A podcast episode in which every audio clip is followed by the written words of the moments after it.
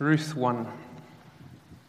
In the days when the judges ruled, there was a famine in the land, and a man of Bethlehem in Judah went to sojourn in the country of Moab, he and his wife and his two sons. The name of the man was Elimelech, and the name of his wife Naomi, and the names of his two sons were Mahlon and Chilion. They were Ephrathites from Bethlehem in Judah. They went into the country of Moab and remained there. But Elimelech, the husband of Naomi, died, and she was left with her two sons. These took Moabite wives. The name of one was Orpah, and the name of the other, Ruth. They lived there about ten years, and both Mahlon and Chilion died, so that the woman were left, oh, sorry, was left without her sons and her husband. Then she arose with her daughters in law to return to the, from the country of Moab, for she had heard in the fields of Moab that the Lord had visited his people and given them food. So she, so she set out from the place where she was with her two daughters in law, and they went on the way to return to the land of Judah. But Naomi said to her two daughters in law, Go, return each of you to her mother's house. May the Lord deal kindly with you, as you have dealt with the dead and with me. The Lord grant you, the, sorry, the Lord grant that you may find rest, each of you in the house of her husband. Then she kissed them, and they lifted up their voices and wept. And they said to her, No, we will return with you to your people. But Naomi said, Turn back, my daughters. Why will you go with me? Have I yet sons in my womb that they may become your husbands? Turn back, my daughters. Go your way, for I am too old to have a husband. If I should say I have hope, even if I should have a husband this night and should bear sons, would you therefore wait till they were grown? Would you therefore refrain from marrying? No, my daughters, for it is exceedingly bitter to me, for your sake, that the hand of the Lord has gone out against me. Then they lifted up their voices and wept again. And Orpah kissed her mother in law, but Ruth clung to her. And she said, See, your sister in law has gone back to her people and to her gods. Return after your sister in law. But, but Ruth said, do not urge me to leave you or to return from following you. For where you go, I will go, and where you lodge, I will lodge. Your people shall be my people, and your God, my God. Where you die, I will die, and there will I be buried. May the Lord do so to me, and more also, if anything but death parts me from you. And when Naomi saw that she was determined to go with her, she said no more. So the two of them went on until they came to Bethlehem. And when they came to Bethlehem, the whole town was stirred because of them. And the woman said, Is this Naomi? She said to them, Do not call me Naomi, call me Mara, for the Almighty has dealt very bitterly with me. I went away full and the Lord has brought me back empty. Why call me Naomi when the Lord has testified against me, and the Almighty has brought calamity upon me? So Naomi returned, and Ruth the Moabite, her daughter in law, with her, who returned from the country of Moab. And they came to Bethlehem at the beginning of the barley harvest. Over the next uh, five Sunday nights, we're going to work through the book of Ruth together. As uh, many of you know and uh, prayed for me, I was uh, speaking on the book of Ruth for a week in Ireland over the summer. And uh, you give me the chance to do that from time to time and uh, the preparation that goes into that. And I wanted to preach the book here as well as elsewhere. When I made the comment earlier in the service about the new members watching you sing and your encouragement of them. When I stand up here week in, week out, you all sit in the same seats. which is a real godsend for a minister because they know who is here and who isn't. Some of you sing with smiles on your faces. Some of you sing with no smile because of the situations in your lives. Some of you cannot even find the capacity to sing because life is so bleak. Some of you even cry from time to time. Ministers uh, cry at funerals and weddings. You know why they do it? Because they watch all sorts of other people do it. The book of Ruth, or Ruth chapter 1, is for people who sing and can it be, or no condemnation, now I dread, without really believing it can be true for them. Or who sing these words or don't sing them because they feel so bleak and so bitter.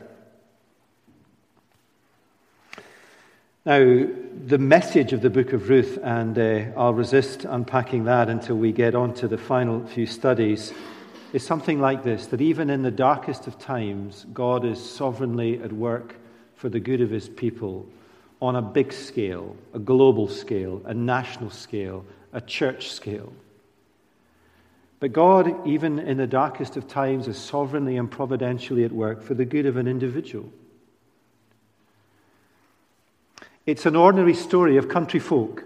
That's the strapline, as hardly any of you will know, or probably all of you will know, as the Archers. An ordinary story of country folk in Ireland, by God's providence, that week, one of the episodes of The Archers was entitled on the BBC website, Ruth Makes a Critical Decision. This shows you God's got a sense of humour. Ruth is an ordinary story of country folk. Every church, by and large, is an ordinary story of ordinary folk, and yet caught up in God's purposes. That's one level in the book of Ruth. The other is that God, who is sovereign over all things, comes down into our lives, our ordinary lives. Now, much more on the message of the book in coming weeks. The title of chapter 1, and you'll see some headings inside the service sheets uh, Returning to the Lord. Uh, the title reflects a word that dominates the chapter, the Hebrew word shuv, which means return or turn to the Lord. Shuv, return, turn. It is the Hebrew conversion word or the coming back to the Lord word.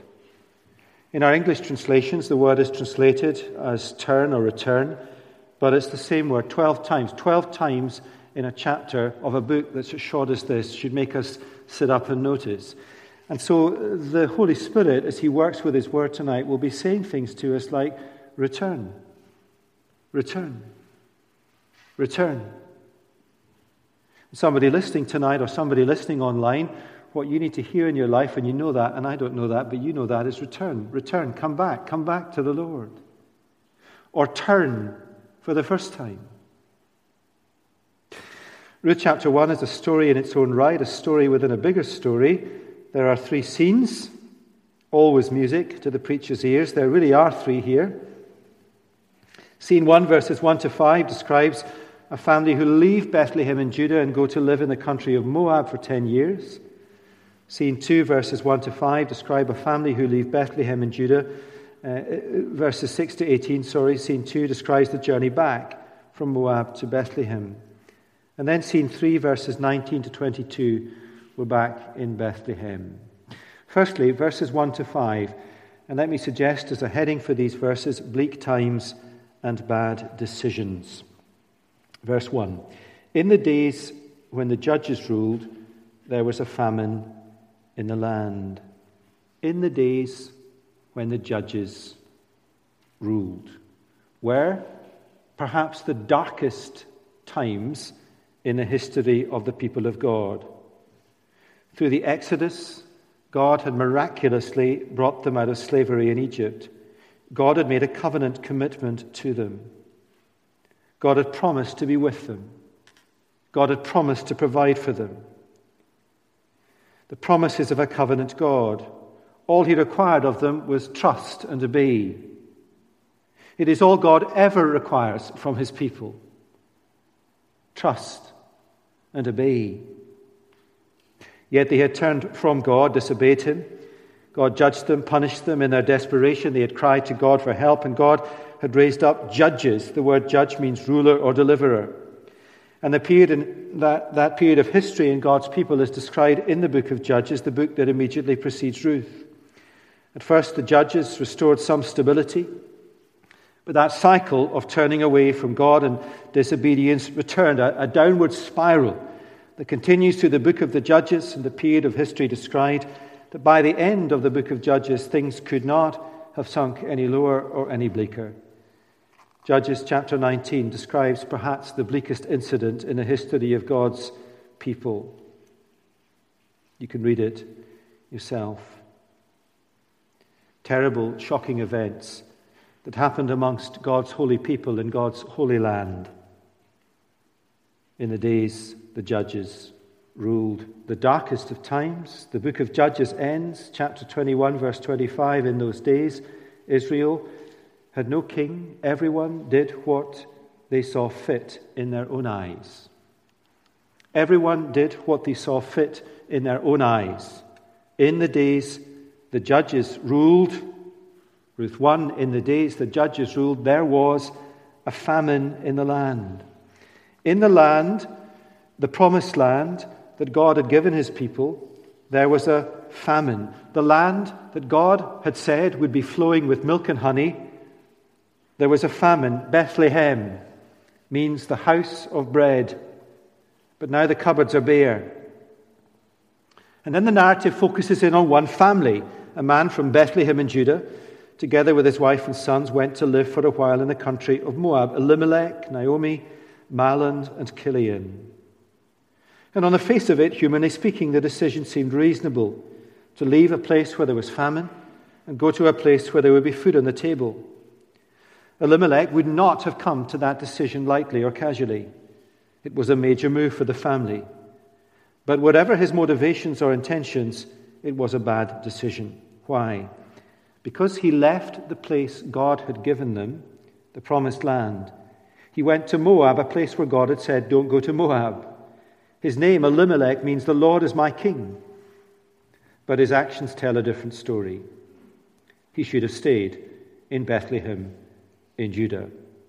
It would not have been easy because there was famine in the land, but he should have stayed, trust, and obey. He should have seen why the famine had come. He should have seen, he should have known from God's word that the heavens will be like brass, that the waters will be stopped up, that the harvest will be blighted when God's judgment is on his people. He should have known that he should have, with the others, returned to the Lord in humble repentance that the house of bread once again would have had bread. And that was the time in the days in which the judges ruled, where there was famine in the land, that the amber warning lights of warning were switched on. And Elimelech, instead of returning or turning to the Lord in repentance, turned away from God. He did what was right in his own eyes. Now, you might have thought that, uh, had he thought about his decision, what if his sons fell for Moabite women and married them and had children? Again, God's word had spoken against that. What of the generations to come? And I wonder if you had called Elimelech when he left Bethlehem and you said, Elimelech, come over here. And you, came across him.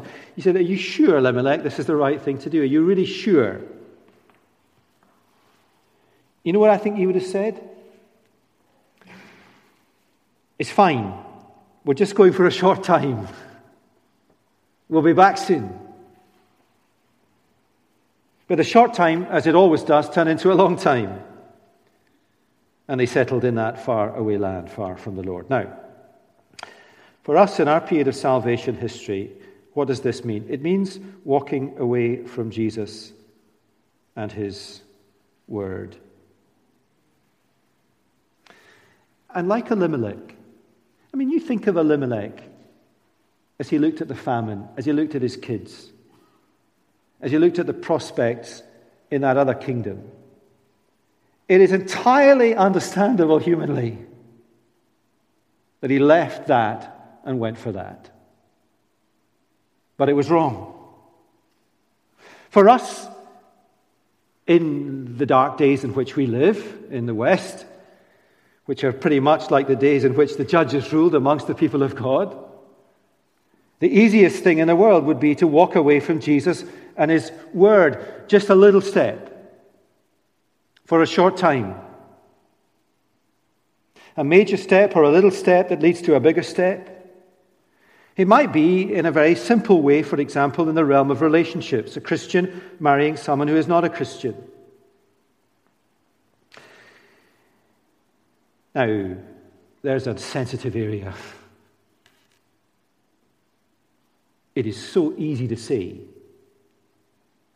it's okay.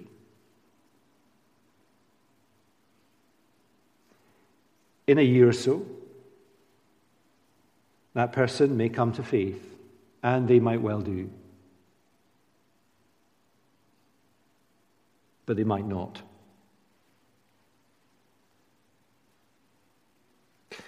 It might be misplaced priorities in life, decisions made purely for economic or material gain, or that job I've always wanted, decisions made purely for comfort.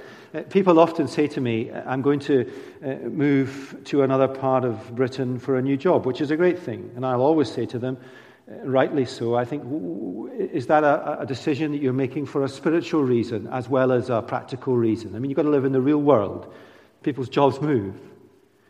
Is it a decision that you're making for a spiritual reason? That's got to be the driving force. I would say to them, Have you found a living church there?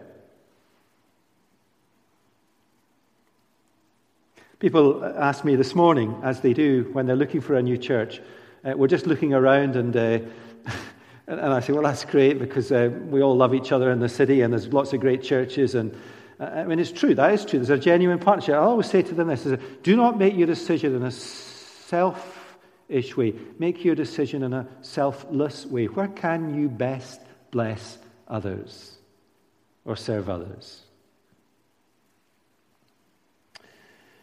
Now, uh, is it right for me to go and live in that country? Here's another example where it is much harder for my children to hear the gospel and be discipled. It might well be right, but it might well be wrong.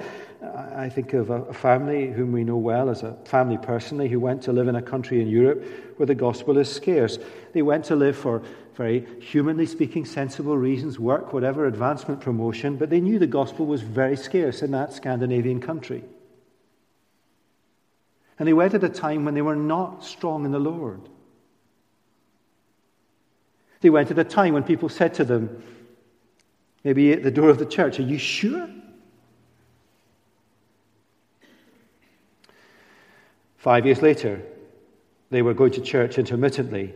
Ten years later, not at all. Forty years on, they never go, and their children would never even think of going. And yet, in God's providence, 40 years later, contact has been made again, and they're beginning to think that God might be bringing them back. 40 years.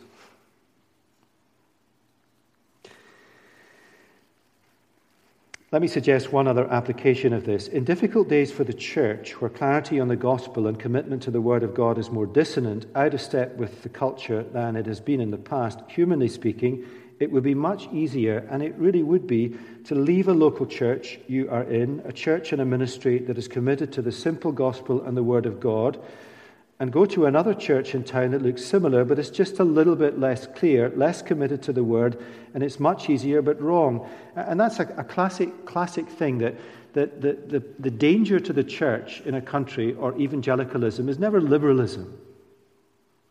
I mean, nobody's going to disappear off to somewhere where there is no gospel.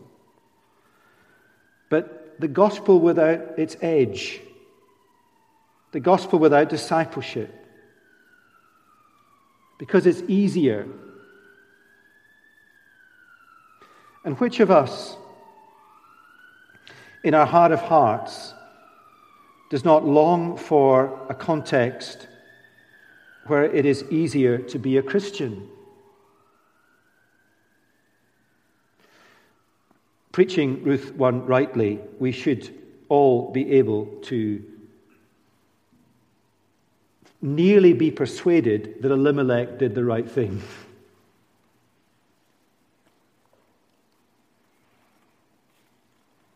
One of the most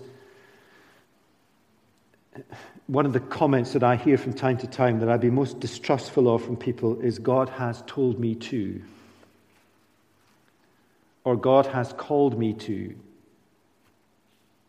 The only way we can weigh up decisions is with the Bible in our hands and in a living church and by talking to God's people and by people praying for us as we make them. Now, don't hear me wrong. I'm not saying that if you're sitting here, and almost certainly in a congregation, there's always some, wherever you say, there's somebody there,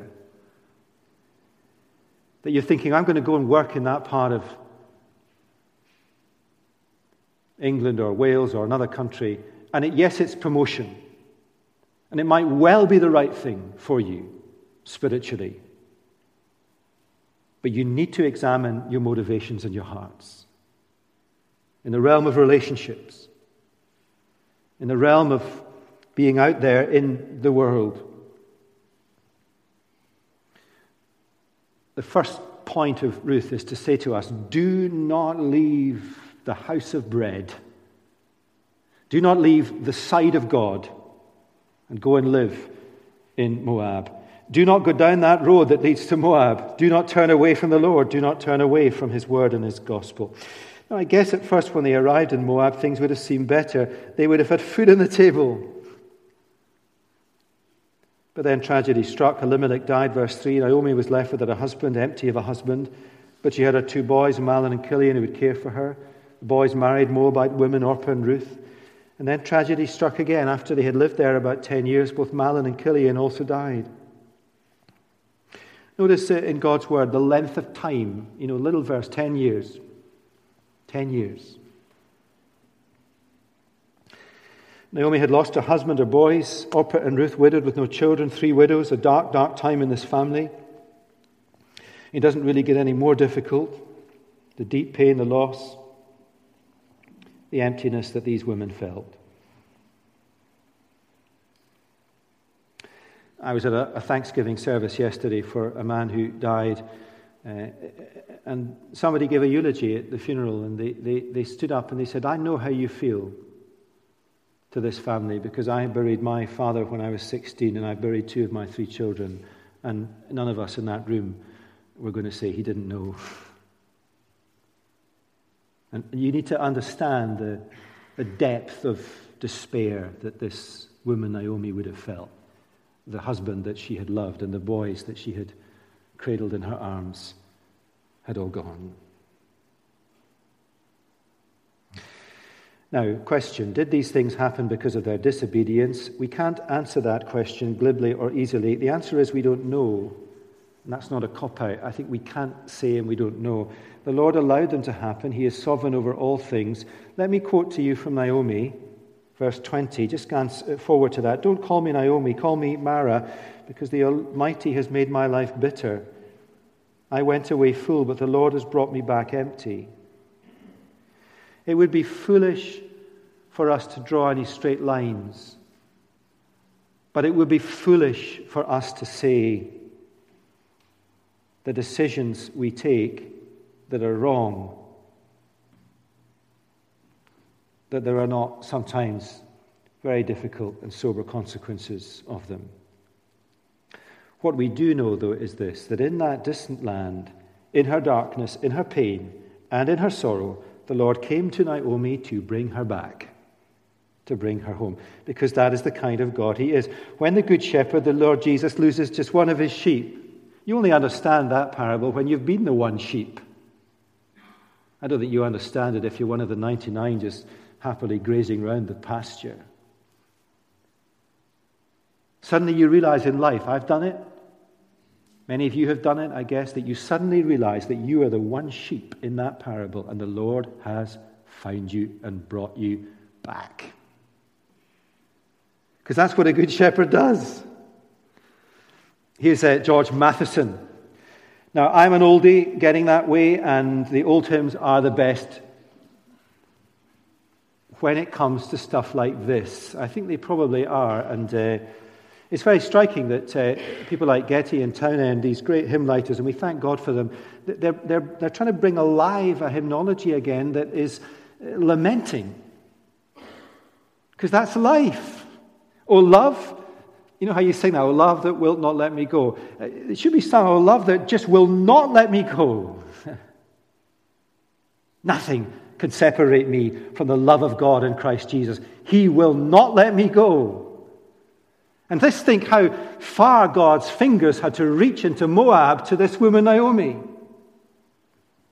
O joy that seekest me through pain, I cannot close my heart to thee because the Lord will not let my heart close. I trace the rainbow through the rain and feel the promise is not vain. The Lord sought her in her pain. It is what he does. It is what he might be doing with you.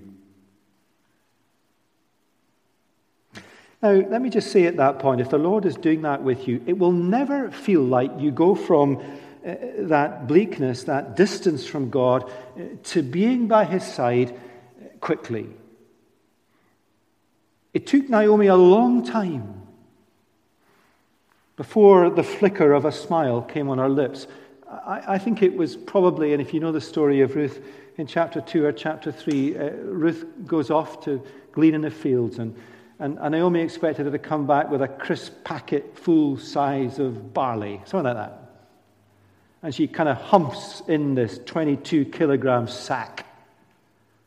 And she says, Where have you been? And it all begins to click, and you can just see only then a smile that God is actually actually going to bless her and keep his promises?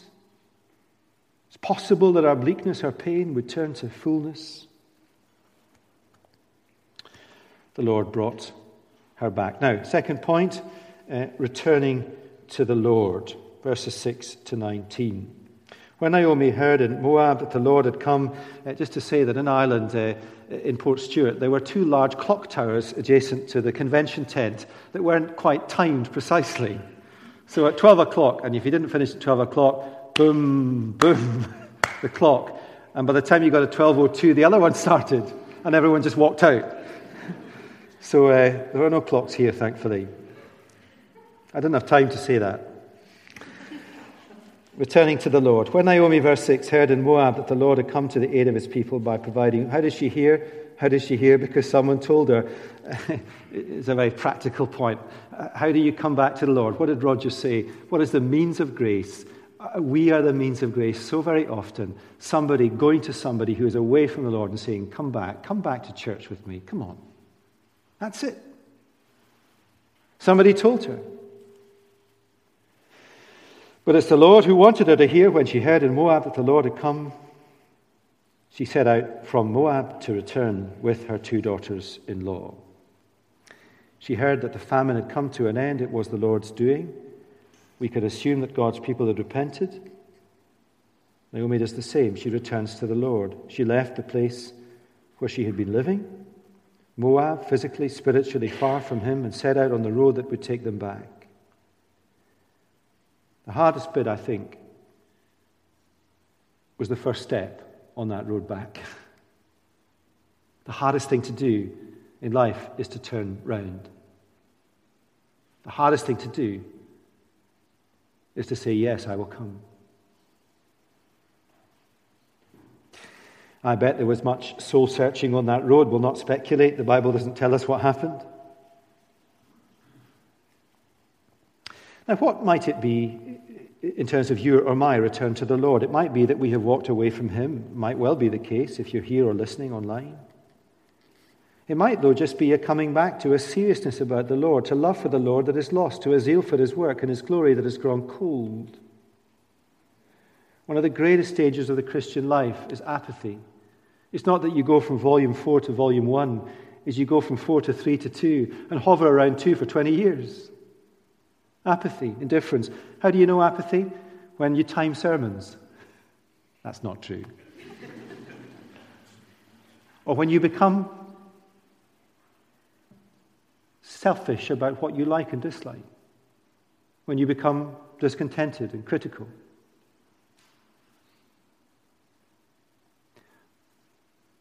When you always sing hymns with mirth and gladness. Because we can't all do that all the time. One of the great old hymns by William Cowper, um, he is a, a hymn writer that lives in the realm of bitter providences. Oh, for a closer walk with God, a calm and heavenly frame. Where is the blessedness I knew when first I saw the Lord? Uh, somebody's here tonight who became a Christian four months ago. And I introduced him to somebody who's new in church this morning. And I said, He became a Christian four months ago. And the smile just burst onto his face still. First love. Then we come to a crossroads. Naomi had a decision to make, but so did her two daughters in law. On the journey back, we're told of a heartfelt conversation Naomi had with Orpah and Ruth. Tragedy had thrown them together. I mean, it really had. And they must have had a strong bond for each other. You know, as, as Orpah and Ruth stood by their mother in law at uh, Elimelech's funeral, and then she stood by them at their husband's funeral. I mean, they must have had a tight bond. And the, the real conversation they had to have, it, it, you can imagine them not working up the courage to have it for a long time on the road back. Then Naomi said to her two daughters in law, verse 8, Go back, each of you, to your mother's home. May the Lord show you kindness as you have shown kindness to your dead husbands and to me. May the Lord grant that each of you will find rest. Now, there is a spiritual meaning and significance in all these conversations and decisions. But let's not forget this is real life too. Naomi feels their pain, their loss of their husbands. She wants them to find that love and protection and hope.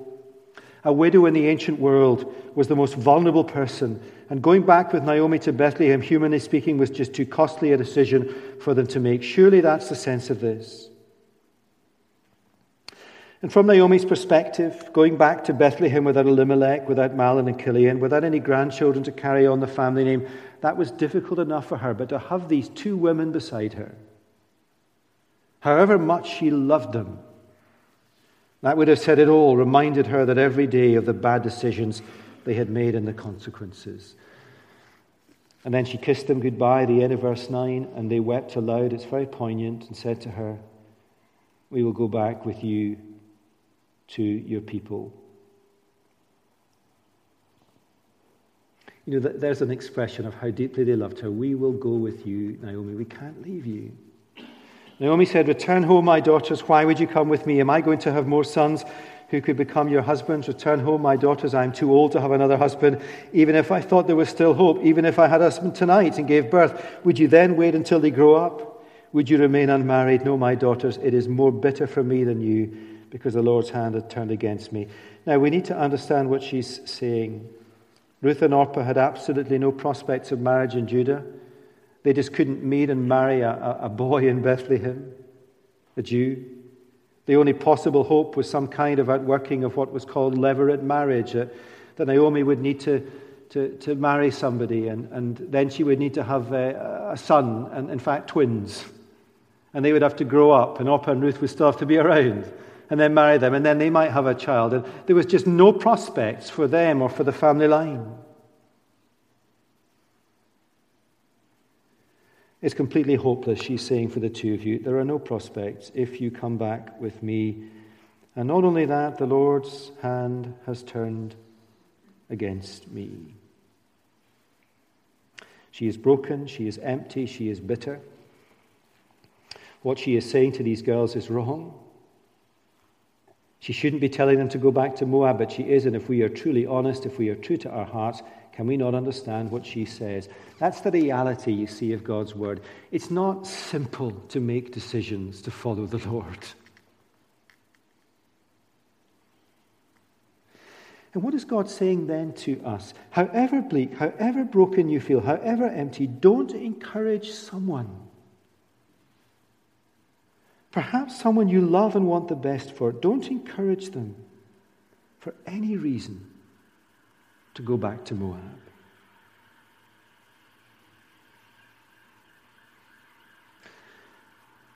I've seen people over the years who are strong Christians encourage their children to go back to the kingdoms of this world because there are better prospects. Or not overtly, but just to let them go. It'll be fine. I had somebody in Portstewart, an elderly man, who said they had encouraged one of their children to go back to the kingdoms of the world. And every day of their life since wished that they had not done so. So we prayed that God would bring them back. Now, if Naomi's decision was about repenting and returning to the Lord for her daughters in law, Orpah and Ruth, the decision was about turning to the Lord for the first time. For them, it was like a conversion decision. At this physical, emotional, and spiritual crossroads in their lives, would they follow God or not? It's not about following Naomi anymore, you see, it's about following God. What's the, the, the, equation? Yeah, here's the equation at the point of decision about trusting the Lord Yahweh, the covenant God, the Lord plus nothing, or everything minus the Lord. That's how it is. Any sensible person with their eyes open would go to Moab. Surely that is the obvious place of belonging, identity, security, hope in the future. The kingdoms of the world look so attractive. They do, don't they? The kingdoms of this world look so attractive. Any sensible person, any person with their eyes open, would go and follow after the kingdoms of the world. All that Ruth had to go on was covenant prom- promises. She'd never seen Bethlehem. All she had to go on was covenant promises. Now, there might be somebody listening or here who is at that most important crossroads in your life. What decision will you make? Uh, facing you is the broad road that leads to the kingdoms of this world, and it is broad, or there is the narrow, bumpy road. John Piper, preaching on Ruth, calls it the narrow, high ridge road through Nebraska. You can imagine what that's like. The broad road or the narrow road? Yahweh plus nothing or everything minus the Lord. One went one way and one went the other way. Orpah disappears off the narrative of history, she chose Moab. And we need to really steel ourselves to say to her, You did wrong. We long for it to work out for Orpah. But Ruth chose the Lord, she chose life. They wept again. Orpah kissed her mother in law. Ruth clung to her. Uh, the word cling there is the covenant word cleave. Naomi has one more go. Look, said Naomi, your sister in law is going back to her people and her gods. There you see is the spiritual dimension. She is going back to her people and her gods. And what follows is extraordinary, this uh, remarkable speech for Ruth. I think that this book may well be called the Book of Naomi, were it not for Ruth's spectacular conversion speech. That swung the editors to call it Ruth. Where had she learned to speak like this? Where had she, she's speaking with the covenant language of God burned into her mind and heart. Where had she learned to speak? From whom had she learned this? We don't know. I love Ruth to tell me in glory, it was Naomi that told me this.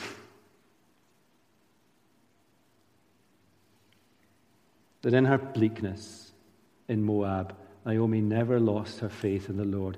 And she told this to Ruth. And Ruth's glorious testimony Do not urge me to leave you or turn back from you. Where you go, I will go. Where you stay, I will stay. Your people will be my people, and your God will be my God. Where you will die, I will die. May the Lord deal with me, be it ever so severely, if even death separates you and me. When Naomi realized that Ruth was determined to go, she stopped. She is leaving her family, her land. She is facing a life of widowhood and childlessness. She is going to an unknown land. She is a Moabitess going to live amongst the Jewish people, but she speaks the language of faith. She makes a covenant promise. And she's so strong. She's not saying, Naomi, I'm going to go with you, and when you die, I'm going back.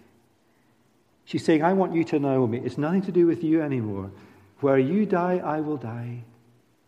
I will die in God's land. This woman is converted. She's converted. And what a costly decision it is.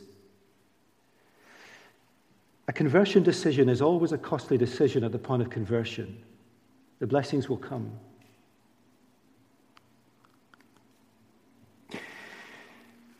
And what an example she is of godly devotion.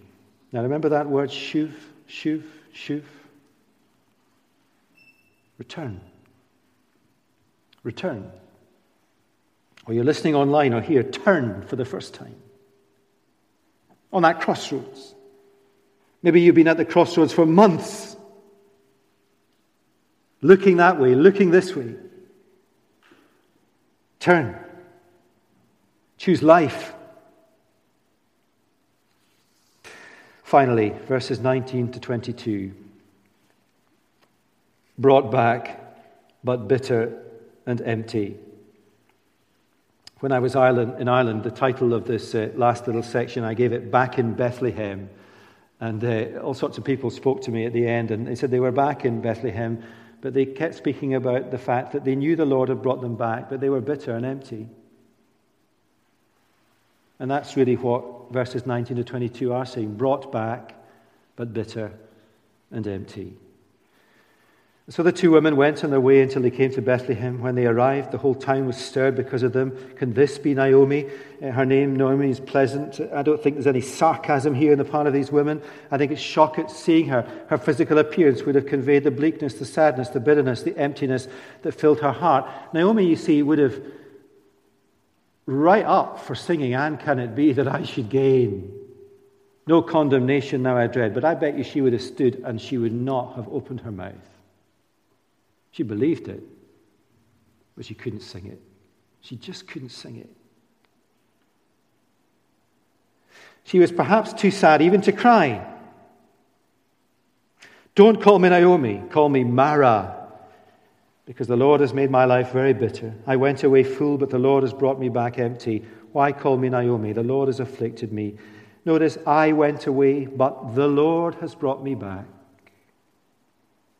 The Lord has brought me home. She never denies the existence of God nor his sovereignty. The Lord has brought me back. Why has he, though, so afflicted me? Why has he brought such misfortune upon me? Why is this thorn in my flesh so sharp? I can see no purpose in any of this. I can see no future, no hope. I wonder if there were times when she wished that the Lord had never brought her back. And yet there is hope, there is food in Bethlehem. There's a Redeemer, as we will see. His name is Boaz. And that poor little woman, Ruth, whom Naomi has forgotten about, standing by her side. And there are wonderful things to come. But she didn't know that then. And she didn't feel like anything like a rainbow breaking through the rain could happen in her life ever again. And nor can you. She had no idea that one day she would hold a little baby boy in her arms again. Her Redeemer,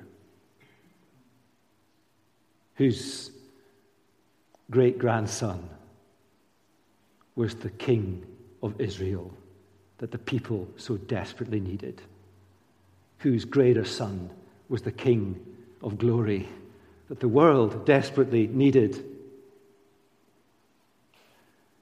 All she did was she came back.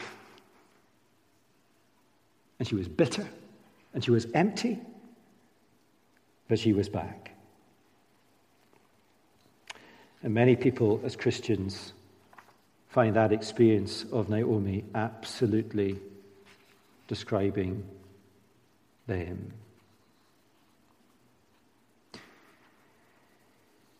Striking that in Chalmers' life over the past few years, we've seen many people brought back to the Lord through funerals, through the bleakest and hardest times of life, almost without knowing what is going on in their life. The Lord has brought them back, and bit by bit, they can begin to trace the rainbow through the rain. Many of you will know of the, the Cameron family. I don't think they would mind me telling you. Murray, who died two years ago, who became a Christian late on in life, reading Mark's Gospel in Holyrood Park with the helpful illustrations of a field. No sheep, though. His daughter, his wife, Carol, was always a Christian, but she came back to life. And Blair, their daughter, is like, is like Ruth, who made a decision on that bitter road of providence. And what do you do on the bitter road? Do you turn away? Or do you turn to the Lord?